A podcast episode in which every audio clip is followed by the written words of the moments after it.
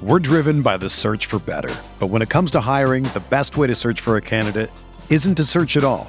Don't search match with Indeed. Indeed is your matching and hiring platform with over 350 million global monthly visitors, according to Indeed data, and a matching engine that helps you find quality candidates fast. Ditch the busy work. Use Indeed for scheduling, screening, and messaging so you can connect with candidates faster. Leveraging over 140 million qualifications and preferences every day, Indeed's matching engine is constantly learning from your preferences, so the more you use Indeed, the better it gets.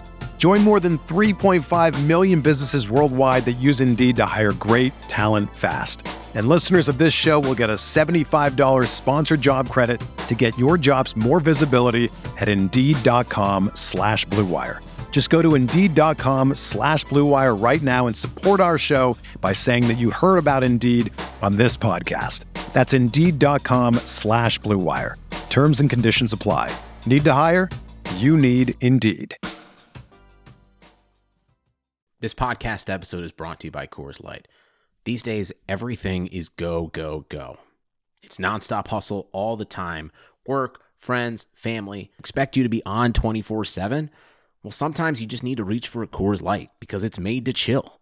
Coors Light is cold lagered, cold filtered, and cold packaged.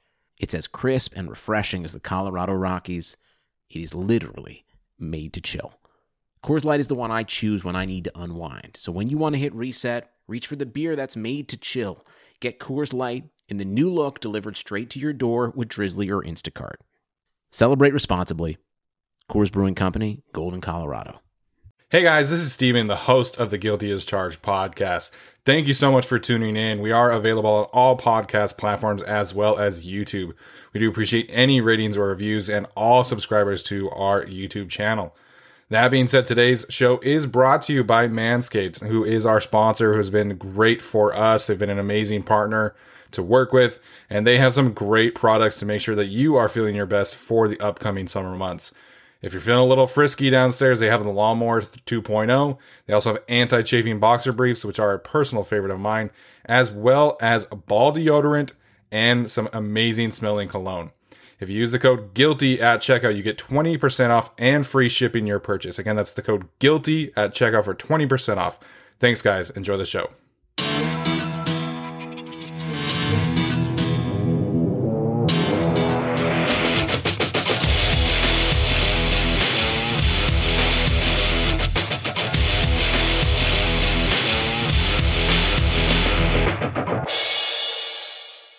Hey, Chargers fans, welcome into another episode of the Guilty as Charged podcast. My name is Steven. I am your host. Joining me as always are Tyler and Alex. Tyler, how you doing today, man? Doing well. Can't wait to talk about players the Chargers will not draft. yeah, it's gonna be a fun episode today. Alex, how are you doing today? Uh, doing good today. Uh, it seems that our Twitter account has escalated into a quote tweet war with me and Steven regarding uh, Surtain and uh, Horn, who they'll probably not end up drafting anyway, and they'll probably take a wide receiver. I don't know. Who knows? yeah, Telesco. Honestly, like all we can do right now is make educated guesses, and uh, yeah, Tom Telesco is going to throw all of us off like he always does. Jalen Waddle. It's a smart tactic by you guys though, because if you have a really bad draft take, we'll just blame Alex it was he posted. Don't worry about it. Yeah. No, no, no. It wasn't us. yeah, it wasn't us. It wasn't us. So yeah, obviously a lot of fun today talking about the cornerbacks. Uh, but today we are going to discuss the quarterbacks, like Tyler said, the players that the Chargers will not be drafting. So we wanted to get this out of the way, have some fun with it as well, and, and throw in a you know a Justin Herbert comparison as well, and and you know have that conversation. I think it's gonna be a lot of fun. So uh, first and foremost, we are going to get to an interview with Michael Peterson, who covers the Chargers for SB Nation. Has done some uh, great work and actually just put out a profile today on Jaycee Horn. Uh, so make sure and go give that a read, and we'll get to that interview right now. Give it a listen. All right, guys, we are so happy now to be joined by Michael Peterson, friend of the show, who's been on with us before. Uh, Michael, how are you doing today, man? Can't complain. It's rainy outside, but feels good. I like the warm weather. I'm in Iowa, if you guys don't know, so uh, it's just nice that it's not snowing anymore. Yeah, absolutely, man. I, I can't imagine it snowing uh, in, in, March still. I think that's a little crazy to me, you know, being in California, but you know, it is what it is. So uh, let's start with this. You know, I, obviously the, the first week of free agency has come and gone for the Chargers and, and everybody else. And I think, you know, the most notable decision that they had to make was with Hunter Henry uh, and how they would potentially go about replacing him if they were to lose out on him. What did you make of them deciding not to? I mean, we don't know if they offered him or what they offered him, but what did you make of his decision to leave to New England and the Chargers' decision to replace him uh, with Jared Cook?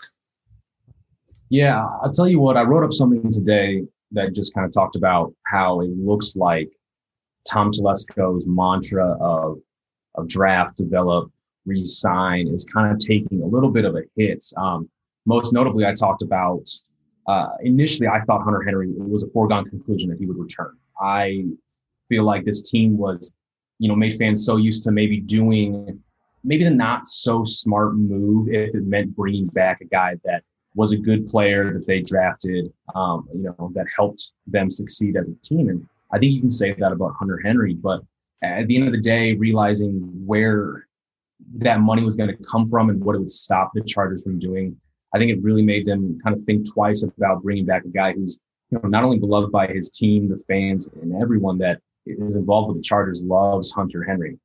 But I think the second that Jonnu Smith deal came out, where he was making, I think it was 12 million on the dot, uh, forced the Chargers' hand. You know, I thought if the Chargers could get him around 10, a little bit over 10 million per year, uh, that'd be good for for Henry and just who he is, uh, what he's done for the team, you know, track record, and also adding in his injury history. I thought that'd be a right. Uh, but at the end of the day, like you said, he, he is a Patriot now, and, and what that's allowed the the Chargers to do is build their offensive line like we've seen. Feiler, Linsley, Aboushi as well. Uh, these are great moves, I think. They're not, you know, besides Linsley, they're not super splashy, but I think they're the right guys. I think they're for the right money as well. And, and you know, when you think about what a Hunter Henry deal would have done to the Chargers, I don't think we'd have anyone near uh, the people that we brought in, right? Uh, I think Linsley happens, um, and but then that's kind of it. You know, I think maybe they're forced to sign one of their uh, re-sign like a Lamp or a Tevi or something like that. So at, at the end of the day, it's tough, uh, but I think they did make the right move in the end. Right. And I remember last year there was sort of discussion. Uh, I think Daniel Popper reported like prior to the pandemic, they were kind of like working on an extension and then pandemic happens and doesn't get done. Uh, now he's a Patriot. So I, I wonder, you know, how much it was 182.5, the cap, uh, cap room. And so instead of 200, you know, you would have had an extra 17 and a half million to work with. So I wonder how much that affected it. But, um, are there any uh, free agent signings that the Chargers made that you think, or the Chargers didn't make that you think could have been good value? Uh, I think, you know, off the top of my head, um, let's just go positional wise. I, I think there could have been a corner signing potentially, not a deal like what Adoree Jackson got for uh, from the Giants, right? Ridiculous. Not a deal where they're paying anyone more than what they just re-signed Michael Davis to. But I think, you know, one name that just I saw come across my screen was Steven Nelson, um, that he got released, terminated by the Steelers, and the guy's been in the league for six years, so he's not super old, still a veteran though. Um, three interceptions over the last two seasons, uh, two last year. Um, was solid, played 30 of 30 games that he played in with the Steelers. So, I mean, the health is still there, only missed two games, you know, across two seasons you know, you look at a guy like that who may not have a big market and who you can maybe get for a year or two, maybe averaging, you know, seven, seven and a half million, something like that. Um, Kevin King, you saw from the Packers, just got the one year deal for six million. And, and Kevin King's nothing special, but he's just a starting cornerback, not a, not a cornerback one, uh, your main shutdown guy, but just a guy who's going to start two, maybe three uh, as your third cornerback. And, and those guys are worth, you know, around six, seven million. So I think like a deal like Steven Nelson would be great. But them not having signed a cornerback up to this point is a little questionable. I do expect them to address it in the draft, but I would like to see them maybe make one move for a veteran guy. Yeah, I would, I would have loved to see them, you know, target a, a, cheap veteran. You know, Malcolm Butler is still out there. I think that could make some sense. Um, I would be in favor of Steven Nelson for sure. Um, and then today, like right before we were coming on, I, you know, it happened to come out that Jaycee Horn has met with the Chargers twice. Uh, he shares an agent with Derwin James, and he has a good connection with Derrick Ansley. Um, what would what would you make? I think because we've always been aboard the offensive line at 13 train. You know, I think that is the smart decision for this franchise. But uh, what would you make if they took Jaycee Horn at 13? Or I don't think Patrick Surtain would be there, but in general, what would you think if they took a, a cornerback at 13 and 7 offensive lineman? Uh, what that would tell me is they're comfortable with potentially finishing out or rounding out this offensive line with an offensive lineman on day two or even later. Um, I, I, don't think they sign a fourth offensive lineman in free agency. Um, maybe if literally no one else resigns uh, any of their depth pieces behind even Lamp. Um, but it tells me where the priorities lie. It tells me that uh, Staley, you know, he showed us that he wanted to prioritize the offensive line, so made three signings. But to spend that first round pick, right, your coveted pick, your top pick, on a position that isn't viewed as the biggest need on the team, at least by the majority of people, uh, tells me that he thinks the secondary does need that much more help. And if you look at that, uh, the depth chart, you're looking at Chris Harris, Michael Davis, and then Brandon Facyson, who is definitely not your team's third best cornerback. And uh, knowing the how the NFL is today with the spread out offenses, teams are running base nickel defenses. You just need three good corners, or else you're going to be a struggling defense. Um, so they're either going to sign one in free agency, or they're going to have to take one with uh, one of their first three picks. Um, but I, I, wouldn't be that surprised, only because recently, with a lot of the pro days happening, we're, we're finding out about a lot of these, you know, day two offensive tackles, like Spencer Brown, you know, from Northern Iowa, just had a heck of a pro day. You guys seen this at six eight I think he had a, a sub six eight three cone or something like that, or at least a sub seven yeah. for sure. I mean, this is a true six eight man. I think 311 pounds. Being able to move with that type of bend, while that's not a, a direct transition drill for, like to show you on field skill for an offensive lineman, it's insane athleticism, and, and a lot of those guys are who teams want to bet on. You know, they can they can coach up some of the things, but you know, God given talent and, and physicality and athletic ability aren't things that are grown on trees. And six eight who moves like that isn't. So if they do take a corner again in, in the first round, it tells me that they're comfortable with some of these freak athletes that uh, aren't being talked about as first round linemen. Yeah, and uh, what do you kind of make of stock up, stock down in terms of draft positions, right? Because you figure, right, Hunter Henry leaves and they get Jared Cook, but that's kind of a stopgap option at this point. So, you know, do you go draft a tight end? So it seems like the need for tight end has increased. Do you think there's any other positions that have gotten more important or less important in the draft for the Chargers? So I think tight end's a, a tricky group because you're right. They let go of a, great young talent at the position in Hunter Henry, and they brought in uh, a veteran 33 year old Jared Cook. And but they did do the right thing. I'm so glad that they re-signed Stephen Anderson. You know, he's still yeah. uh, off the top of my head, 27, 28, so he's not super old.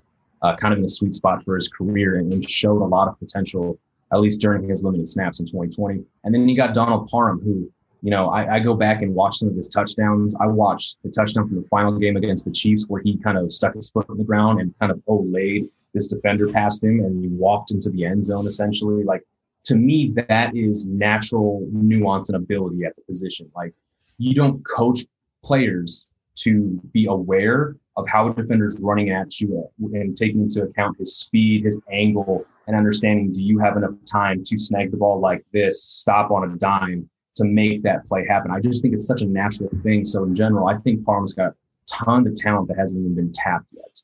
And I'd like to see him get the opportunity to uh, produce in this offense going forward. Um, but can I 100% say that Brandon Staley and Tom Telesco are confident in the tight ends they have behind Cook, who, like you said, is a stopgap tight end? I don't think so. I, I think they will draft a tight end uh, in this year's draft, but I'd be surprised if it's anywhere above the fourth round. I think, you know, my top three positions are offensive line, corner, and an edge rusher to pair opposite Bosa. So, um, but I mean, an early day three uh, tight end, maybe on in the third round if they really have a, talent that falls, then maybe. But uh, for sure, I, I, think tight end kind of moved around a little bit, but I think it's settling as still a middling positional need. Yeah, it's it's interesting looking at this group because you have you know three really you know potential high end receiving options, but you know Cook doesn't block literally at all. And Parham, you know, we heard all training camp that he needs to be improve as a blocker, and Stephen Anderson, it's pretty miserable blocker himself. So they'll have to add a blocker and hopefully, you know, be able to add a guy who can have some upside as a receiver as well. Um, I'm glad you mentioned the edge rusher. That's that's where I wanted to go next because you know people are people on Twitter seem to be kind of split on you know the the chances and the possibilities that come with Uchenna Nwosu being the starter opposite of Joey Bosa. Obviously, you know, he's been an effective player. It's just been the health. Like we haven't really seen him be able to take on a full workload yet. Um, so where do you stand with Nwosu? And you know, you mentioned t- potentially taking one uh, another edge rusher in the third round. Do you think that Nwosu and his potential is good enough for the to deter them from adding a high end player in the first three rounds? Yeah, it's a great question because I think in during the 2020 season, there was a lot of frustration stemming from the lack of playing time for Nwosu um, as the teams. Honestly, if you look at, I mean, at least on paper, he was the second best pass rusher on the team. Yeah. Uh, people can say what they want about Melvin Ingram, who he is, what he does for the defense that doesn't uh, get put down on paper, it doesn't get recorded, but uh, zero sacks and zero tackles for loss is still a stat. It's you still have to acknowledge it, right? Like he played seven games, he was throttled by injuries, which which is a huge bummer. Um, but he wasn't the player that uh, we all wanted him to be. So Nwosu to me was given a prime opportunity to be thrust into that position to show what he can do. And I mean, he, he despite barely starting, I think he maybe started three or four games, uh, had three and a half sacks, still second on the team. Uh, but instead, week after week, all of a sudden it was Jerry Tillery at end. And I think that was a move because they felt Nwosu couldn't play the run nearly as well. And they wanted a, a, bigger body out there to, to set the edge. And then, and then it was Isaac Rochell, who is consistently just fine but you know that doesn't get the job done. You know, he wasn't making splash plays, and, and, there were times he was getting washed in the run game as well. So I think if they were playing those two ahead of Nwosu that consistently, that tells us that maybe Nwosu really is you know a liability when trying to stop the run, uh, which would be a huge bummer, and it would, it would, definitely limit his chances of being the starting outside linebacker in Brandon Staley's uh, defense, potentially playing up on the line. Um, like Leonard Floyd would, um, Samson Ebukam, uh, one of those guys. Um, so we'll see, but you know, we look at the date or excuse me, the third round edge rushers, I really like, and I think they fit more of the mold that Staley wants at that position. A lot taller, longer, with a better uh, skill set combination of, of, speed and power, and and you know guys like Washington's Joe Tryon, uh, Jordan Smith, I think from UAB, the massive six seven guy. You know, these are guys who kind of fit more of the profile of Leonard Floyd. I mean, uh, Nwosu's shown a lot. It's just if if we can take what the past coaching staff has is making us think about Nwosu, like just you know, their actions to not start him does speak volumes about who he potentially is as a player. And, and whether we listen or not, you know, depend on, on his future. But I think he deserves the shot. And if it still doesn't work out with a staff that's supposed to be able to fix almost any defensive player, at least the way we hold him up on, on this pedestal, then I think maybe Nwosu is not the player that a lot of us think he is. Right. And, uh, I, you know, you talk about kind of going offensive tackle uh, in the probably the first round, quarterback second round. Um, if you're going cornerback second round, uh, who are some of the guys uh, that you would really like sort of in that spot? So this is a position that um, I don't do a ton of work on in the off season. You know, I try to, to figure out an idea of who kind of the top five or six guys are. Uh, it seems like once the bandwagon kept rolling for Asante Samuel Jr. is when, especially Tyler and other people are like, he's not going to be there at 47. And the more I watch him, the more I kind of dived into it. I, I agree. I, I, think there's a legacy thing there with who his dad is. Um, just his style of play, I think, is extremely versatile. Again, in a um, NFL where nickel cornerbacks and guys who can play outside inside versatility becomes much more important. And Samuel is that type of guy. Uh, I think Stephen, you're the big Jaycee Horn guy, right?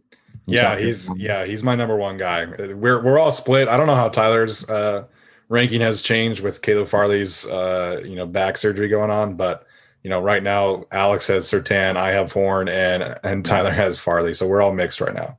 Yeah, so I mean, I, I, I like Caleb Farley a lot. He's obviously a first round guy, not going to be the top of the second.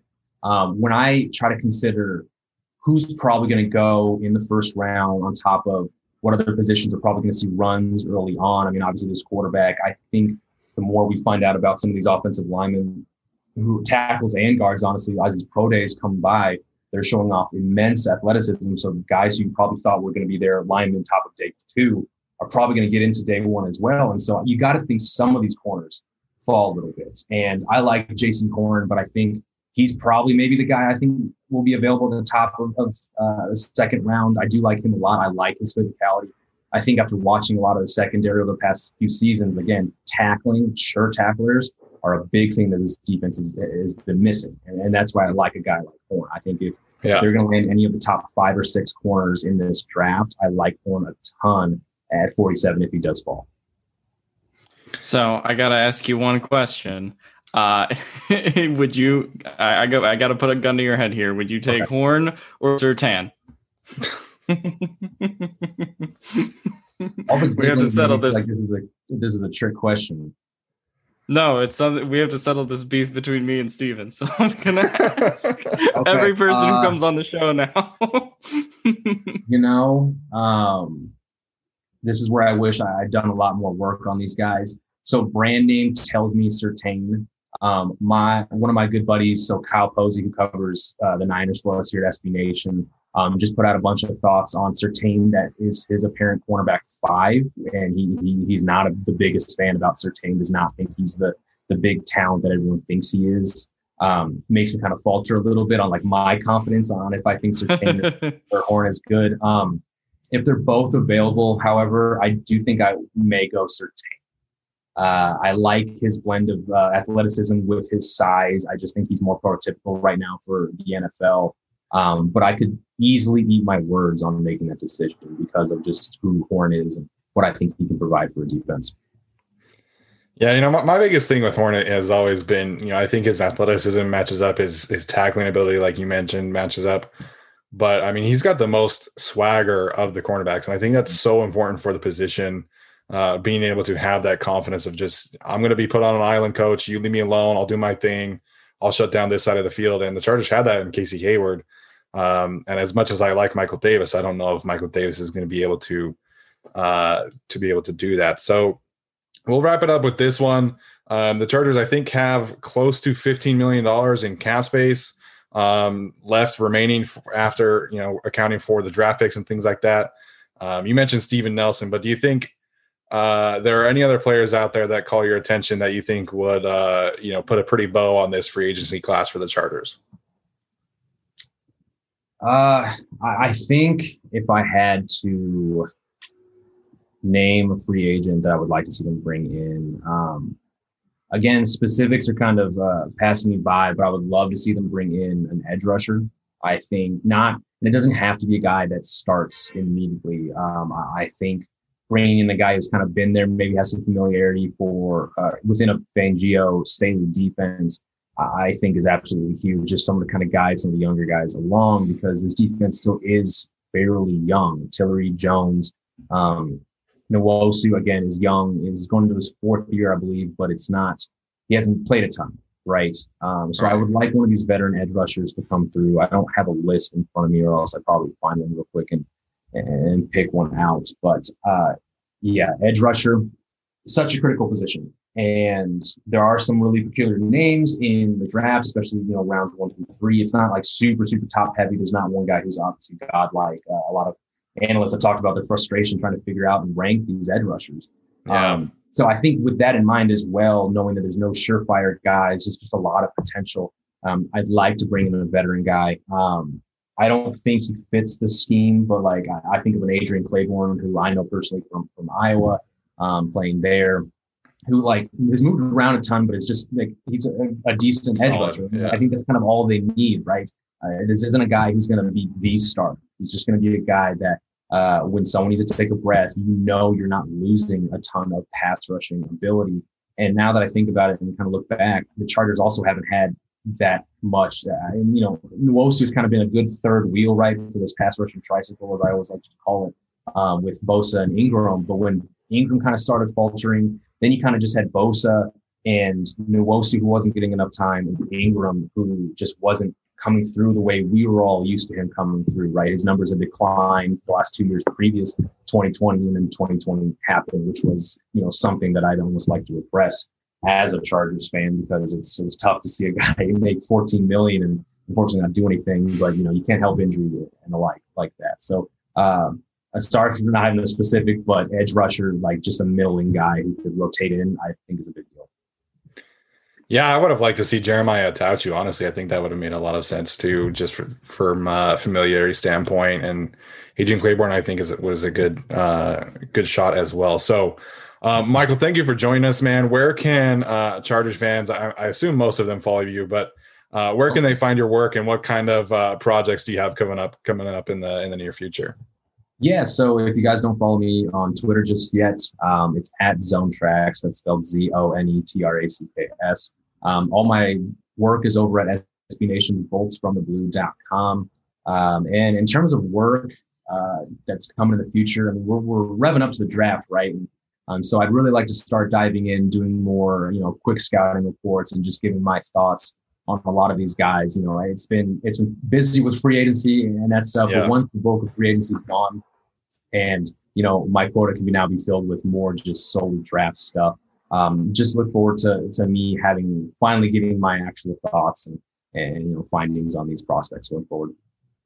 Awesome. Well, Charger fans, go ahead, Alex. Sorry. I was just gonna say I really like your 90 and 90 series last year, and um, I'm happy to see that come back again once the Chargers sign all those undrafted free agents. So yeah, go check out Michael's work.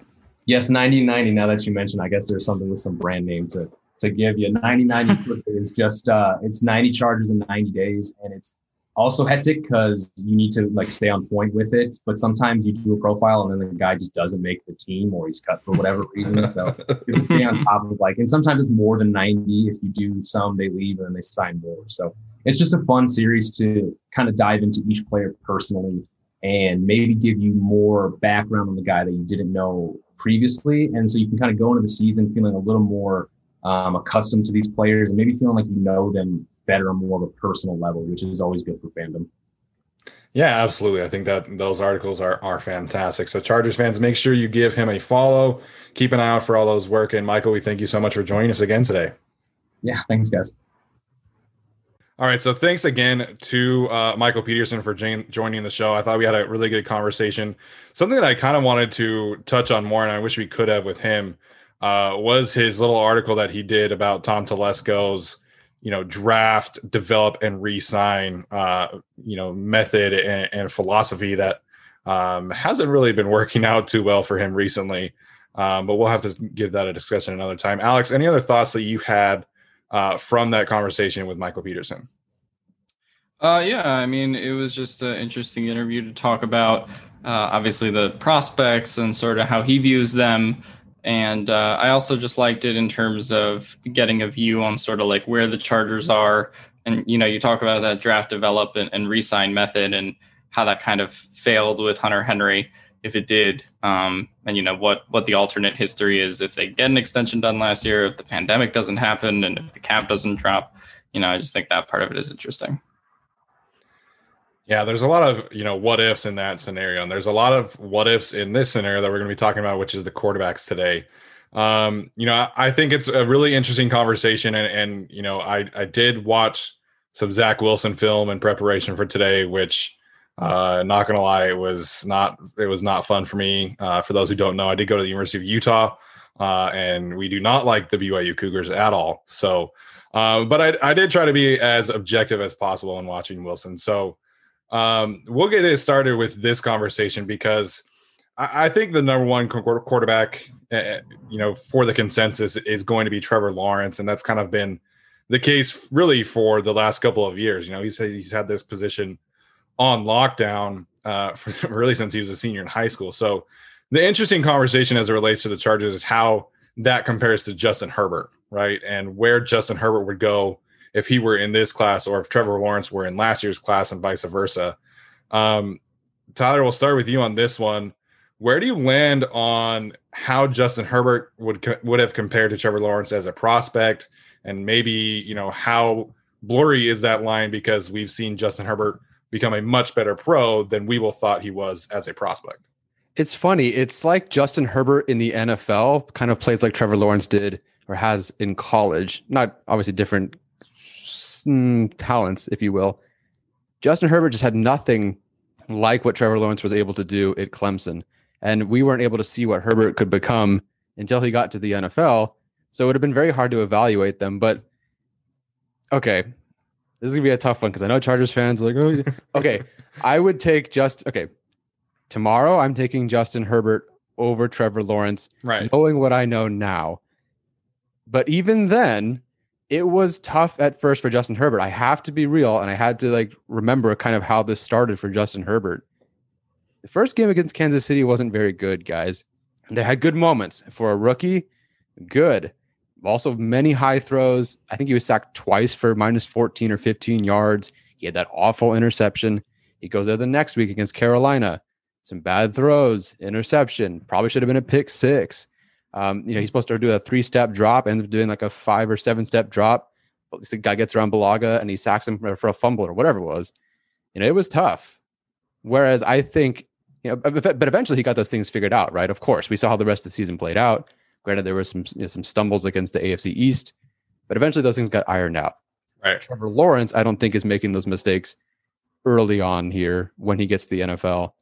Um, what surprised me the most about Lawrence, which Herbert does now, that I didn't think Herbert did as much when I watched him the first time. I was surprised to see so many excellent off-script throws. His arm talent to make these these quick twitch throws rolling out to the boundary is so impressive. I actually checked the speed of which I was watching these these clips, not the clips, the whole the whole all 22 to see if I was watching it at, at like 1.25 speed. You know, I heard this kid wasn't much of a runner, but he's got plenty of good runs throughout. So I don't know. Watching Lawrence in college is like watching Herbert kind of now, but we didn't get to see Herbert now then.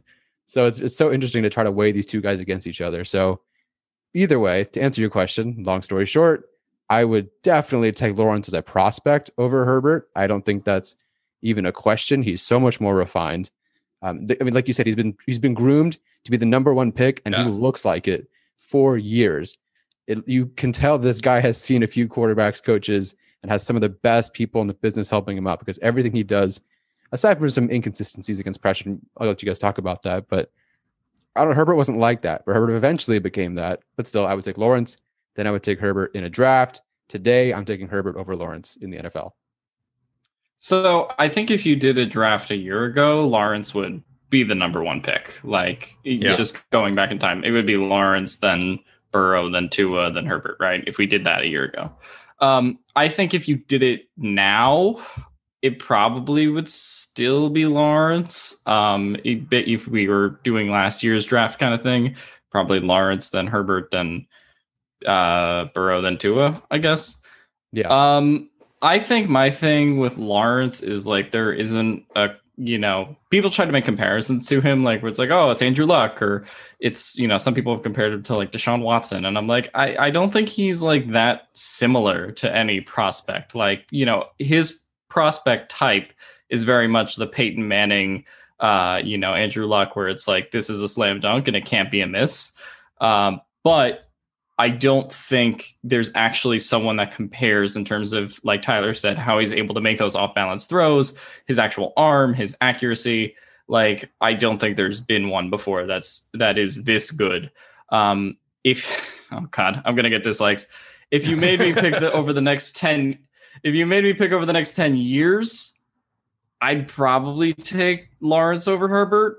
Um, it wouldn't be by a lot but I just think that there's so much this guy can do, and like I I think there's going to be a very quick ascension to uh, the level that you know Mahomes is at right now, which is you know QB one. I think he's going to be top five in this league very quickly. Yeah, you know, it's a, it's a really interesting conversation when you bring up Herbert and who he is now, right? Because you know, we just saw this amazing rookie season where he set all these records. A couple of them will probably fall to Trevor Lawrence this year if he gets enough pass attempts uh, with Urban Meyer. But you know, it is a really interesting conversation because a lot of people, you know, they'll look at Trevor Lawrence, who's also basically six six. I think he's like six five and three quarters or whatever. Uh, and Justin Herbert is six six, but Justin Herbert is 240 pounds, and Trevor Lawrence weighed like 218, I think, at his pro day. And so it's a little different of a conversation because there's they are different, but they are similar. You know, they're both really big. They're, they're both you know have really strong arms. They're both mobile. Um, I would have been interested to see what Lawrence ran in the 40. I probably would have assumed probably close to the same thing, maybe like a four six, four five kind of thing. Um, but you know, when you look back at Trevor Lawrence's career and Justin Herbert's career in terms of college, right? Like the coaching there matters. And you know, Justin Herbert had four different uh, offensive coordinators, Mm-hmm. and he didn't participate in like the Elite Eleven stuff. He's he always stayed in Oregon. He always stayed, you know, for his high school baseball season and things like that. And Trevor Lawrence was always at all the Elite Eleven camps, and so was Justin Fields. And then he gets into college and he's working with Jordan Palmer all summer long. And Justin Herbert's just in Eugene, just like hanging out. And so, you know, that's something that Daniel Popper mentioned in his article is like Justin Herbert had to be told by his quarterbacks coach John Beck that he like this is you're a special player. Like Hmm. this arm you have is amazing. And so, you know, I just feel like the different the upbringing is so different between the two. Mm-hmm. Um, I think if you're talking as pro- as purely as prospects, like if you're taking out the 2020 rookie season for Justin Herbert, I think it's Trevor Lawrence, and I don't think it's particularly No. close. Like as Mhm. much as people want to have this conversation, I love Justin Herbert and what he's been doing, Sure. But the the offense in Oregon and the coaching and his decision making process and his performance under pressure, you know, it- it's not a comparison to what Trevor Lawrence is. Who, you know, if you want to get nitpicky about Trevor Lawrence, you can do that. Um, Mhm. To me, you know, he's got a seven point five eight grade for me, which is you know pretty close to number one overall in the class.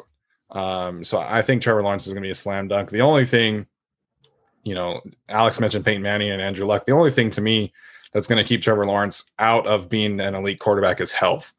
Um, you know, that's the only thing I see where, you know, if we look, you know, down the road in six, seven years, if he's not a top five quarter, quarterback, it's going to be because he got hurt, not because he didn't have the talent. Yeah. The, that and where he goes, and we know where he's going. Yeah. you know, I don't, I'm not accusing Chris Sims of doing this, but you can kind of, if you wanted to be smart and take a gamble on this and make lists like he does. I hated his corner list, by the way. oh, his corner list was so bad. so bad, whatever.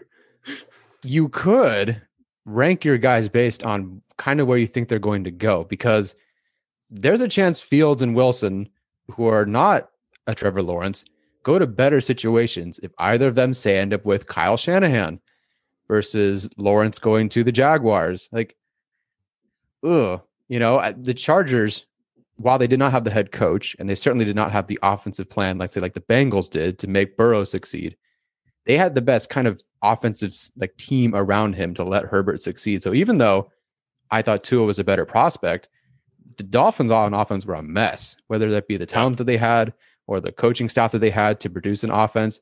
It was rough.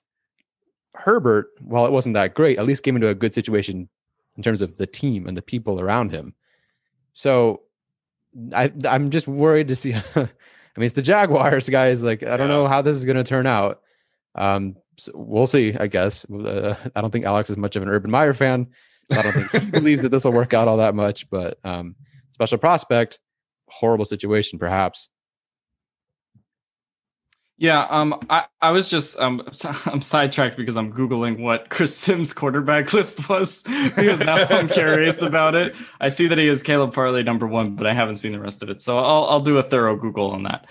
Um, I think Trevor Lawrence will be successful in Jacksonville. I mean, Urban Meyer or not, like I just think his ability supersedes any coach. And uh, if there's one thing Urban Meyer is known for, I mean, it's having prolific offenses built around built around a college star. And that's what Trevor Lawrence is. Uh, so I think he'll be, you know, great at doing that. You know, for me, it's like Steven Right. said, uh, Jacksonville's offensive line. I think that needs some work uh, and, and refinement. They did get uh, Norwell back, um, but um, I don't know. I'm not sold on that as a protection unit, but he does have some weapons. Uh, at least you know more than he had. You know more than Jacksonville had it in. He's got more than Tua has, man. Yeah, uh, more than more than Tua has at the moment, right?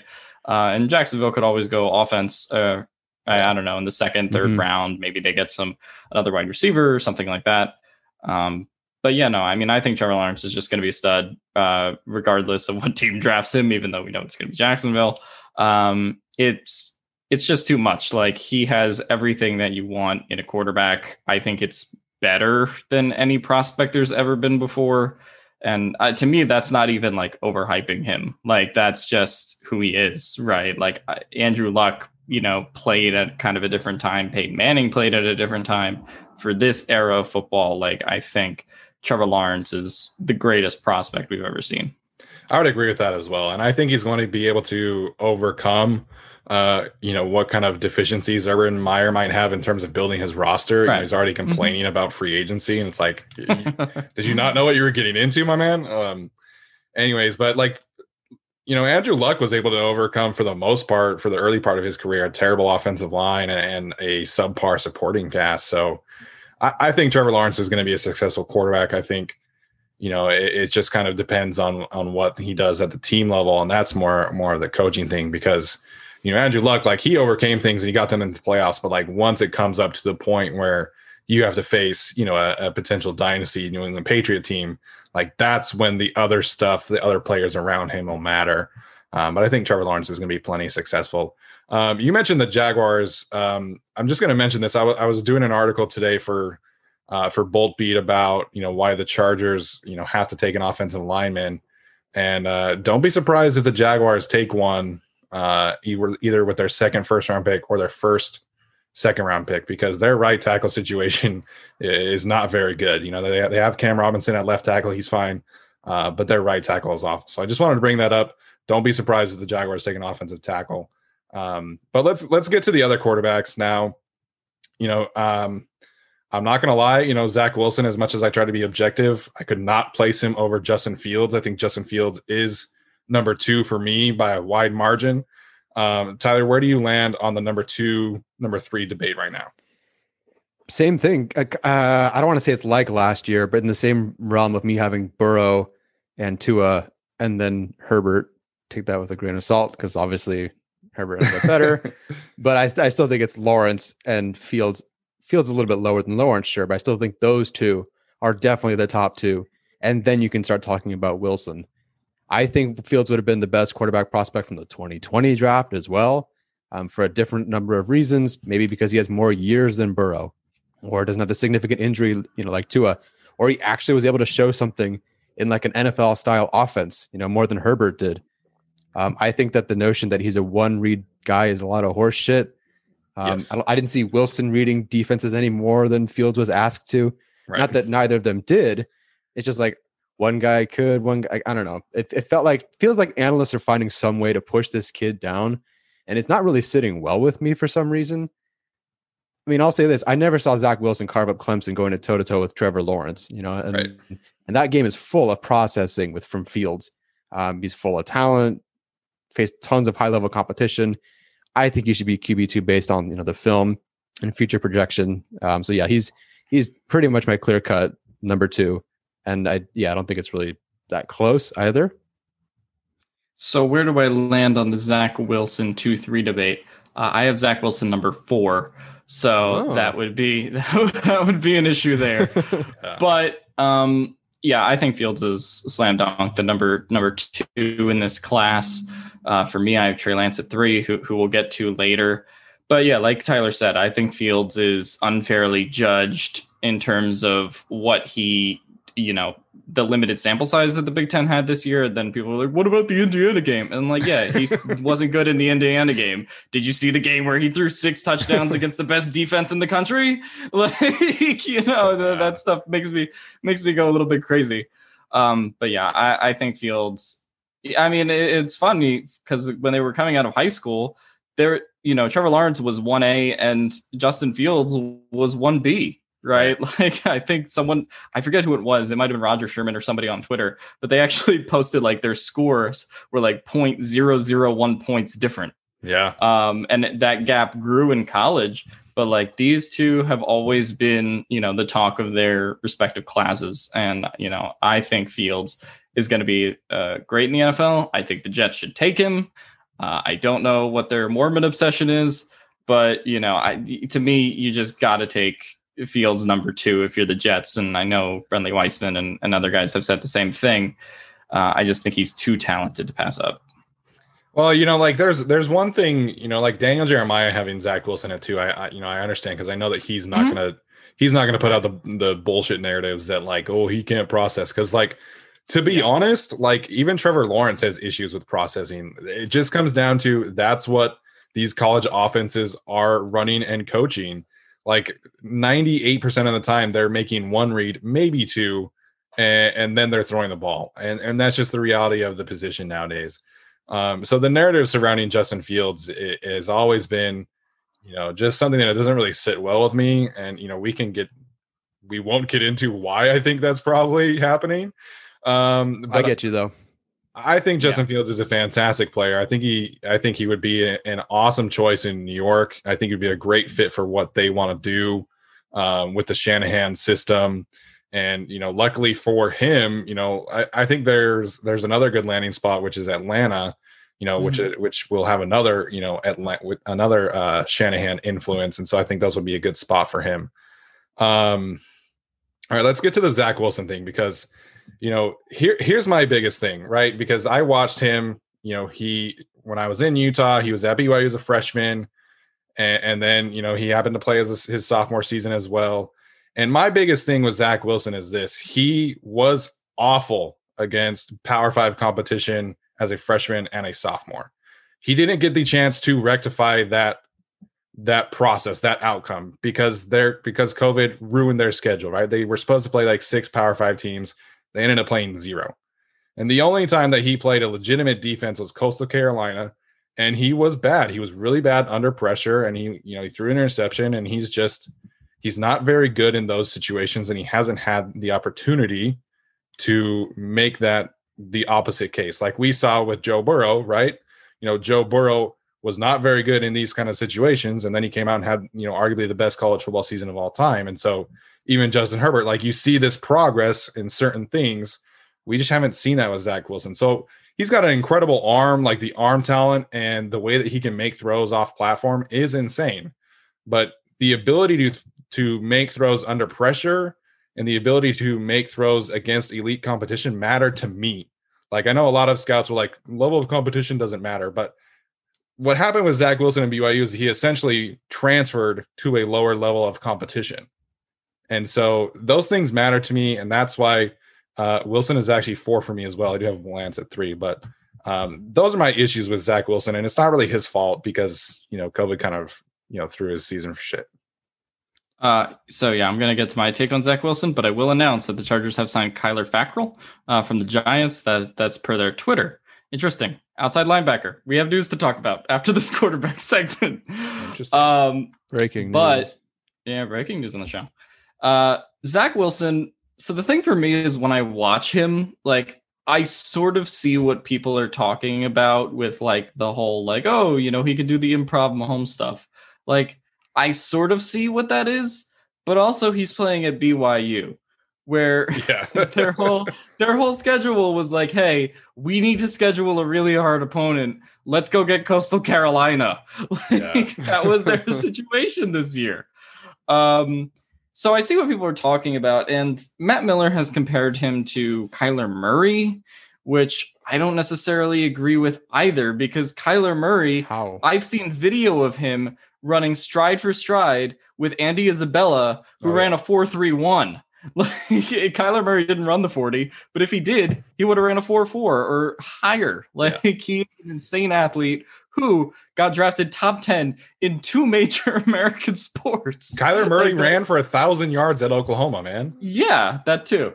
Like he is just a beast, and like you know, I haven't seen anything that's like you know, is his is Zach Wilson's arm as good as Kyler Murray's? I don't think so. Is Zach Wilson's legs as good as Kyler Murray's? No, because if I put a 40 yard dash with Zach Wilson and Kyler Murray, Kyler Murray would dust him by probably half a second. Probably that's more, to me probably more. Like it, it's a big difference between those two guys, in my opinion, in terms of athleticism. And you talk about Mahomes, it's like okay, sure, he can do some of those Mahomes improvisation things, but Mahomes can also, from his own twenty yard line, throw the ball blindfolded, you know, seventy yards out of the stadium.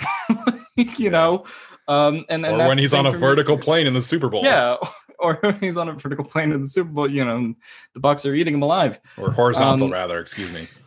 yeah um and so for me you know i put this comp up on uh the twitter account but for me my comp is kind of johnny manziel where and i, I before people get on me about this i don't mean that as like a bad thing like johnny manziel was really good and you know look uh zach wilson is a mormon so i don't think he's going to have any of the off the field issues johnny manziel did um, but like when I see it, when I see him, I see like above average athleticism for sure.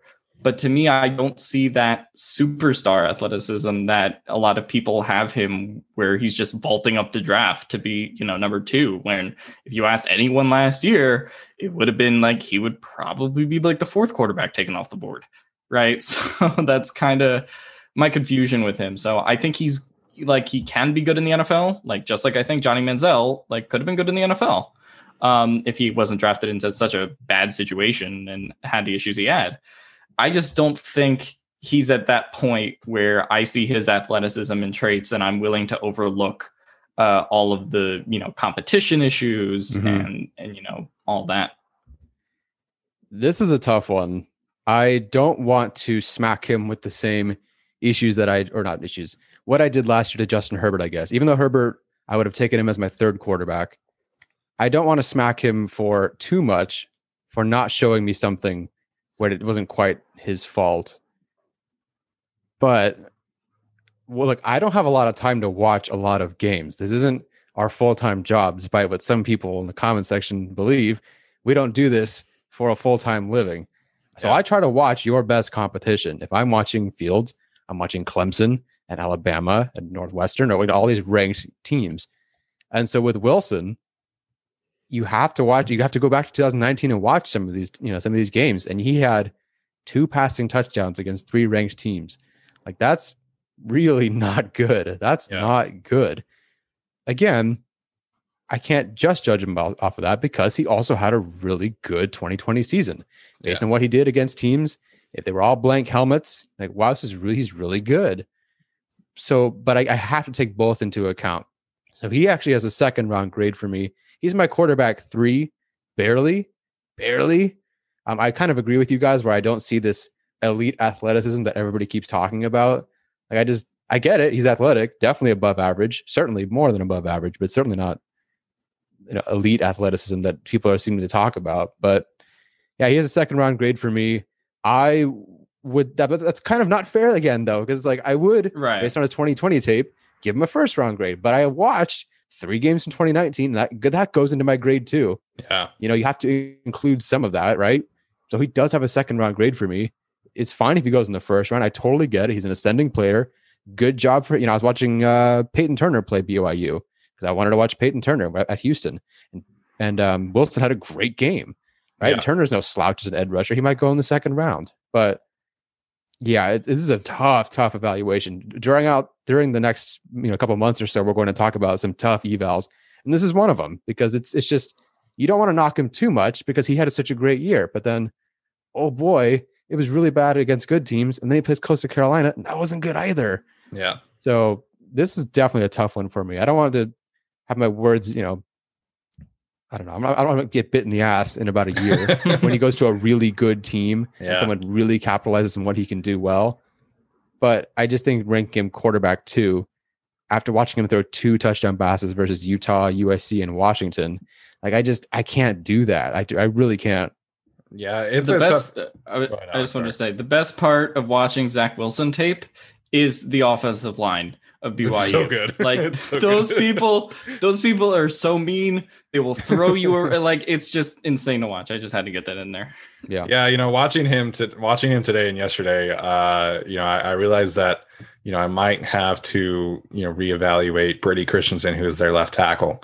Um, you know, and I'll have to get to that point uh, because, you know, I think, you know, the more we it becomes likely that the Chargers pass on an offensive lineman in the first round, I think Brady Christensen in the second round could make a lot of sense. But, you know, Wilson, like the things that I've always known about him, you know, is that he's got a really, really talented arm. And, you know, I just think that like everybody, he's kind of getting like the Sean McVay effect in terms of like Patrick Mahomes, because like people are looking for the next Patrick Mahomes. And so they look at Zach Wilson, they're like, oh, like he does some of some of the same stuff that Patrick Mahomes does, but Trevor Lawrence can do some of that same stuff, and so can Justin Fields. And it's like you don't hear that about them; you only hear it about Zach Wilson. So, I I think in any other in any other year, right, in any other draft, he probably had, could have a legitimate argument for being the first quarterback taken and potentially the first overall pick. But you're going up against Lawrence and Fields, man. I think those two are are the powerhouses, and I think you know, me personally, like if I were the Jets and if I were a Jets fan, I would be clamoring for Justin Fields because I think he's a more of a sure thing. Like I know what I'm getting in Justin Fields. I know what he can do against elite high end competition, which whoever plays quarterback there is going to have to do because the Patriots defense is going to be really freaking good. Dolphins defense really freaking good, and the Bills defense really freaking good. So whoever they take at quarterback is going to have to be able to step up against high end competition on a yearly basis. And I know with 100% certainty that Justin Fields can do that. And I don't know if Zach Wilson can. So it again, it's a little unfair to him, like Tyler was saying.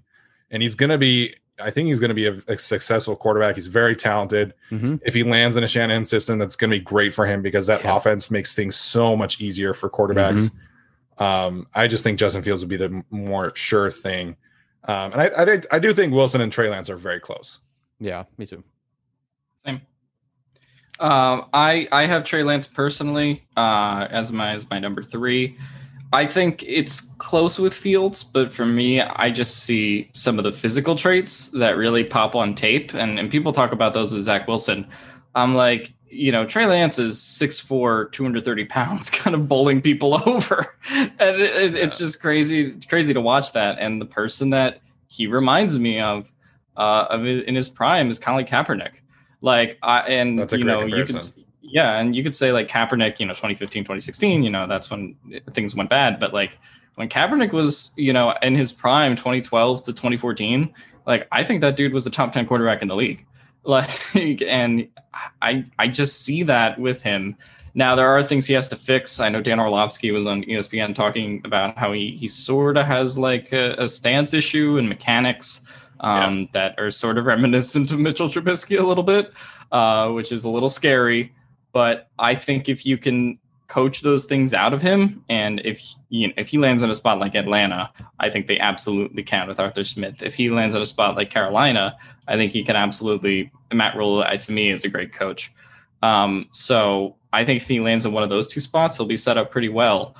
Um, I think it's close. Uh, I mean, because the the level of competition at BYU and NDSU is, I mean, BYU is probably better, but you know, the, the level of competitions aren't too much different uh, at that point. So I would personally rank Lance higher based on the fact that when we talk about like those physical traits, I think that's kind of what separates him. I do think yeah. he needs to be uh, more accurate, or obviously when he gets into the league.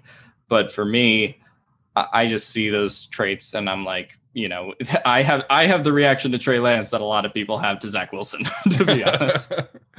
I loved watching Lance, man, and you know, I watched him a few times now because I watched their film to watch Dillon Radunz, and then I watched their film to watch him.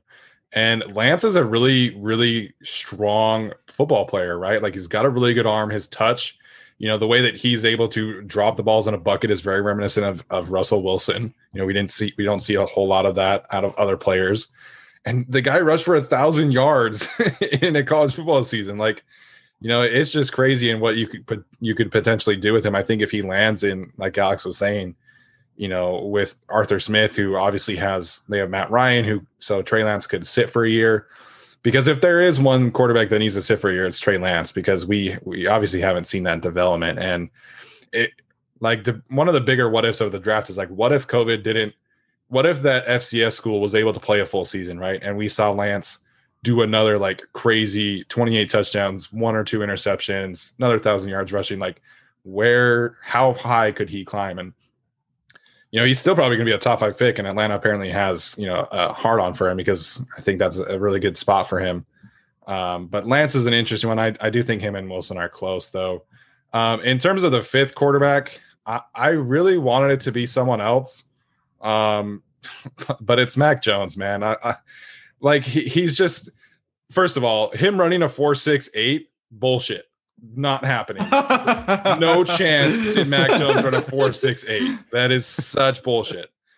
Um, and, and, like he's just really underwhelming. Like athletically, he's kind of yeah, you know, at you know, similar to like an Eli Manning. Like just kind of doesn't have a great arm, doesn't wow you with any athletic traits. But he's really smart. He makes good mm-hmm. reads and his ball placement is generally outstanding. Does he get aided by having Jaylen Waddle and DeVonta Smith? Sure. so did Tua, but people seem to have forgotten that already, aka Colin Cowherd. Um, but I, I think he's a very solid quarterback prospect. I would not take him in the top 15. I think that would be a, a huge mistake just with the way that the quarterback position is trending. Like you need to be an athlete. Um, but I think he's okay. Like, you know, I, I, look at Mac Jones in a very similar way that I looked at Jake Fromm. Like Mm-hmm. he's not going to be a crazy good player. He's probably never going to be like an MVP type of player, but he'll get the job done. And he's, you know, probably similar to like a, a Kirk Cousins or a Jared Goff kind of situation. Yeah, I mean, I think the best spot for him is like any place where there's like a really good offensive line. Uh, and one of the places that I see as I look down the board, it's like, you know, New England's there at 15. Yeah. You know, that spot to me would be great for him.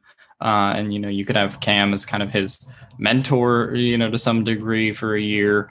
Um, I think that would be a great landing spot, and you could have him kind of sit behind uh, Cam in that in that situation. I, you know, the athleticism is a is a problem because I think if he was coming out ten years ago, like we Mhm. we might be talking about him in the same way that we were talking about Matthew Stafford.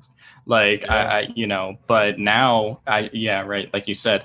I think there's just so many more things that you need to do, whether you know it's rushing the ball or evading pressure, that I don't know is going to be Mac Jones's strength. Um, I do think the arm talent is there, not quite to the extent of like Lawrence or Fields, obviously, but uh, I, I do think he has that. For for me, my comp for him was kind of like Alex Smith, Ben Roethlisberger. Like that's kind of what I see when I watch him, where it's like, okay, you know, he can he do he can do the things he needs to do, right? And you know, you look at Alex Smith, who he, all those years ago was, you know, the number one pick, right? Uh, so that's kind of where I I think a lot of people see him. Um, but it's it's just a different game completely than what it was, you know, 15 years ago. And I think that's kind of the the trick. You know, we talk about how Zach Wilson is tough to evaluate. I think that's tough to evaluate with Mac Jones as well, because right, like if you do put a great offensive line around him, and if you do put the supporting cast around him, like you know, he can really develop into something special. But you know, the chances of doing that versus your percentage chance of doing that with Fields or uh, you know Wilson or Lawrence, I just don't think they're as high. Yeah, like you said, Jones is a good quarterback who's like Fromm. He just in the, he's in the wrong body, unfortunately. You know, everything above the shoulders, I think, is solid. And you know, Sarkisian asked him to run quite a bit. And you watched the national championship game. Not that he was able to do a lot, but he was able to efficiently run the offense. That was doing throwing a lot at Ohio State. Um, I don't want to say he's a game manager, but I like that's also not like a bad thing to be called. Yeah. Yeah, He just doesn't have like that ceiling, like you guys said, which is okay for some teams. It's just kind of like he is probably the fifth quarterback in this draft. Like that's where I have him. I think that's where you guys seem to have him. Mhm. And I'm sure that's where, that's like where pretty much everybody has Mac Jones fifth. And like, are you trading up for Mac Jones? So you I mean you're sitting there, and the Chargers are like, we really want to trade back. Like, who is trading up for Mac Jones? I mean, the Pa- like you said, the Patriots could sit there and take him. Like, I just don't know who's going to trade up for that guy. You could probably find four, maybe five better prospects the following year. So, well, I'd be just interested to see where he goes. I mean, Fromm I liked a lot last year. He graded out really well because I like those, you know, above the shoulders kind of quarterbacks. He fell to the fifth round. I don't think Jones is falling that far, but I'm really curious to see where he goes because I thought someone taking Fromm in the second would have been a steal, and he fell all the way back to day three. So uh, we'll see where he goes. Yeah, that was wild. And, and he's in Buffalo. And it's like, Yeah, well, it's kind of a weird situation with Josh Allen and Jake Fromm because they're two completely different quarterbacks. And so- Totally. and, and they signed Bisky. That's right. I forgot about that. Oh my gosh. Um, but yeah, I don't know. Like to me, if somebody's gonna trade up for Mac Jones, like I think it would be more likely that someone trades up to the Vikings, right? Because I, I don't think that the Patriots would trade up two spots to get Mac Jones, right? So if if the Patriots are still sitting there at 15 and there's been talk that you know they've been maybe looking into trading up themselves to get a Justin Fields or a Trey Lance, which I think would be you know an outstanding situation for them, unfortunately. But to me, like it, it'd be more feasible to see like Washington trade from 19 to 14 with the Vikings. Like if the Patriots are sitting there at 15 and they know that you know the Patriots are going to take Mac Jones, but like I'm not trading up for a player who who doesn't have that kind of a ceiling. So it would it would be great for the Chargers if that were able to happen. but uh, you know, historically, we haven't really seen teams take a swing like that on someone like Mac Jones. Like we'll see it Mhm. with someone like Jordan Love, who has really high end athletic traits. Granted, I think the Packers only traded up like three spots to get him. Um, but I think the consensus around Mac Jones is that he's going to be, you know, a game manager. He's going to need help around him, and that's just not someone that you trade up for. So it'd be great for the Chargers. I just don't think it'll happen. And I'd rather trade Yeah. whatever you whatever you think you'd have to give up to trade up for Jones. I'd rather just trade kind of the same amount for Teddy Bridgewater, honestly. Yeah, I mean, I, I think that's a fair point. If you if you view Jones as a game manager, then you know what's the difference between him and you know tra- trading for Kirk Cousins or Teddy Bridgewater? Like, Yeah. I I don't know if there is one. I mean, the advantage is he's younger on a rookie deal, right? And and you can take advantage of that while you can. Um, I you know I I just don't know if in ten years, like, is he going to be your franchise guy? I mean, maybe he is, and maybe you know, a team like New England or someone does everything perfectly around him to the point where, you know, it really boosts him. Um, I, I just, yeah, like 20 years ago, maybe he's the number two quarterback in the draft, but now it's, he's, he's just not. Well, it's going to be interesting to see if he does experience a fall like you know uh, Jake Fromm did. I don't think he's going to fall to the fifth round, but No. you know the Patriots clearly think that they have a roster ready to win.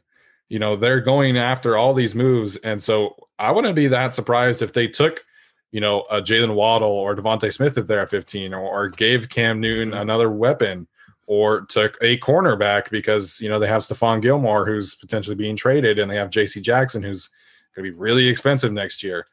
So I'm not so sure the Patriots would take a quarterback because you know Mhm. what is, you know, Bill Belichick's what 72 or something like that. Like how many years does he have left, and does he really want to coach a rookie, or does he want to just ride with Cam and stack the deck around Cam and, and be able to to get into the playoffs that way? Remember when Bill Belichick to the Chargers was a thing for like a week? On Peyton.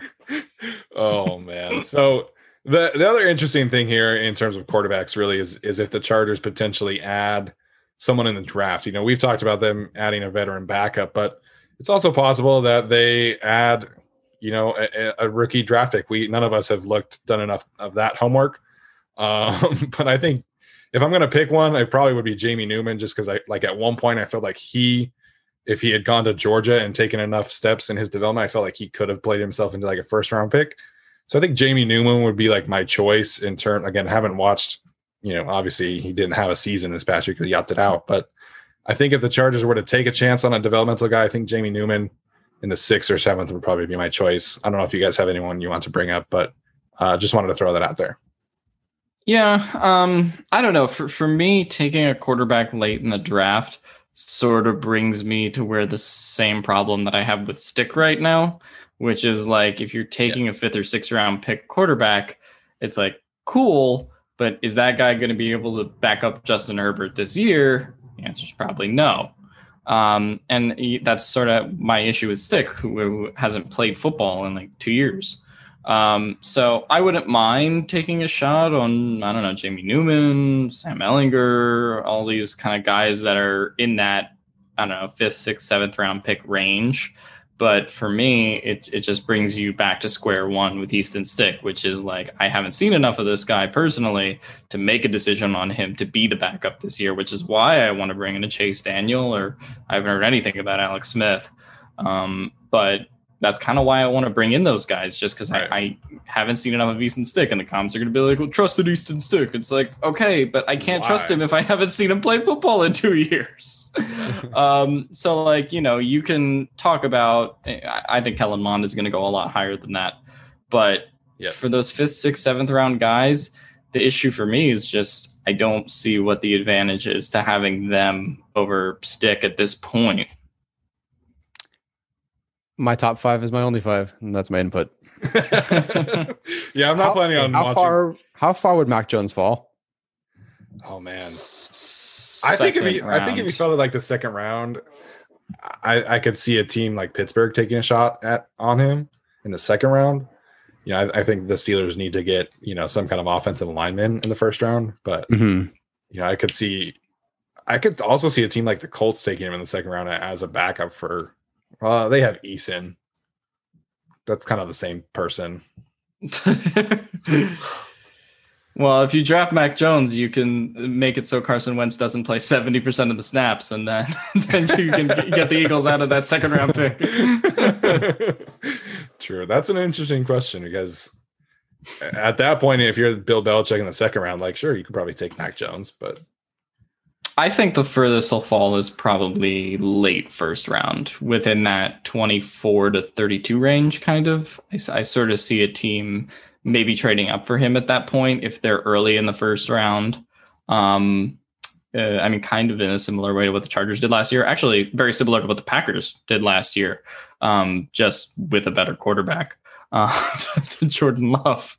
Uh, so I, I, could see a very sorry, Jason. Um, but yeah, I think it's a very similar. I, I, think it could be a similar thing. If he does fall from that top 15 range, I think he'll be around like 25, 26 ish. Awesome.